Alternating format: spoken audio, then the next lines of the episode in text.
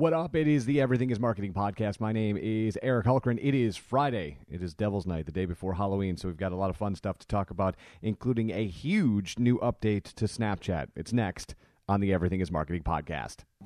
Marketers ruin everything. Welcome to the Everything is Marketing podcast. What I don't want to do is to pretend this is show number one. What would the hero of your life's movie do right now? Do that. Do those things. All right, it is the Everything is Marketing podcast. My name is Eric Hulkran. As always, you can get at me at eric at mlive.com or find me on Twitter at Polymath and Vine, P O L Y M A T H V I N E. Polymath and Vine. I forgot the A and D part of that. Uh, anyway, so if you have uploaded your phone either yesterday or today, you might have noticed that Snapchat has added uh, some new what they're calling lenses. Although technically they aren't lenses, they are the ability to speed up slow down, or rewind video now in snaps as uh, Snapchat attempts to continue to evolve this platform to something that just people cannot ignore. And I know a lot of people really enjoyed my conversation about the ephemerality. So the reason why people are going to Snapchat is the ability that the stuff they put on Snapchat won't exist forever. But now we're getting to this point, much like we did early on in the um, resurgence or I said I should say insurgence of Instagram when people were trying to figure that platform out. They started with kind of a DIY look and then you started to see photographers rolling out in droves and then it looked like every one of us uh, was able to do high level photography with the uh, the lenses and all of the stuff that they added in the filters that you could play around with. So same sort of thing happening here on Snapchat. It's not so much that we want the messages to stick around, but if we've got the time, we'd like to spend some time playing around with the snaps and make them look as cool as we possibly can. And the addition of speeding up, slowing down, and reversing video adds for some really really cool things. And uh, some people have been doing some really really ingenious stuff with the platform in the last 30 hours or so as they're they're playing with it.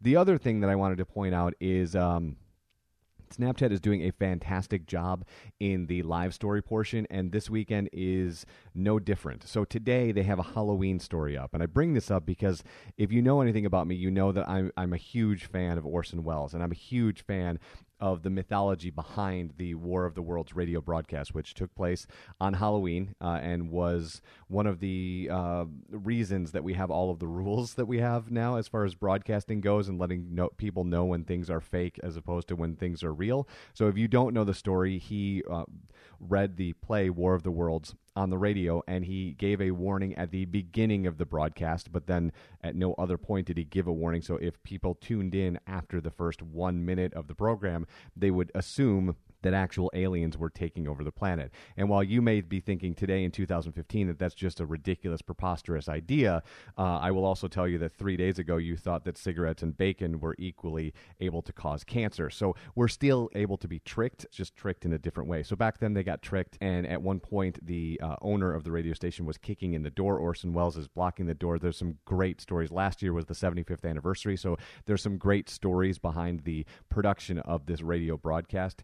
And and I'm a huge fan of all the work that went into it and what it was able to do and how it was able to show the power of that spoken word medium and what it could do. And as a podcaster, I know the power of a spoken word medium. I bring this up in relationship to Snapchat because they have a Halloween snap going on right now. And the very first thing you get is this really, really cool uh, spoken word story. Now it has a video, but all the video is is the text of the story behind a background that's like scratchy and gray and black and looks kind of spooky. And it's a minute and 51 seconds, and it's a very well written story. Got uh, the fair amount of horror, a fair amount of gore, and it fits perfectly with Halloween and a very fun way to use the platform. And that's one of the things that I thoroughly enjoy about all of the partners and Snapchat in general with what they are doing on the platform. They are using it to the best of the, their possible ability. And you obviously would not expect Snapchat to do any less. But the Halloween snap, much like the University of Michigan and U of M snap, there's just some fantastic stuff happening with curation in the live story that I wish you would take a second to look at. I was literally just talking to Jeff Leach moments before we did this podcast about the same sort of idea of what we could do as a brand on Snapchat in, in the same sort of regard and how we could curate snaps and what sort of stories we would would tell and how other brands should put these things together. And while I was talking uh, the social jujitsu keynote all this month, I've had a lot of questions of like, what do I do when I get on Snapchat? And so I wanted to take a moment to say this is the perfect weekend to play around with it because you're going to have some extra time. You're going to be wandering around. There's going to be plenty of stuff that you want to share, and maybe all of it you don't want to stick around. That is the perfect time to do this. The other thing that you should do is jump on Snapchat if you've never been on Snapchat and just watch. Watch people's snaps, read, uh, and go through things on Discover and see what the publishing platform looks like. And then go back to the live story and watch how they tell stories, how they curate in 400 seconds what happens either the, over the course of a day or the course of an event or the course of a game or the course of whatever ends up being in the live story over the next 72 hours. I mean, we'll have some weather tomorrow if you're in the state of Michigan and most of the Midwest, so that's a story to tell is what is Halloween when it's wet versus Halloween when you've got a sunny Halloween out. There's just some really unique stuff happening, and, and I really wish you would take a minute to look at the Halloween snap because in honor of the same sort of power that happened with the War of the Worlds broadcast, I was really compelled by the stuff that they're using in the Halloween live story and the story that they kicked that whole platform off with. I felt was just perfect for the day and something that that platform, I should say, is uh, doing better than everybody else. There really isn't great Halloween content on Twitter in the same way. I mean, there's a moment,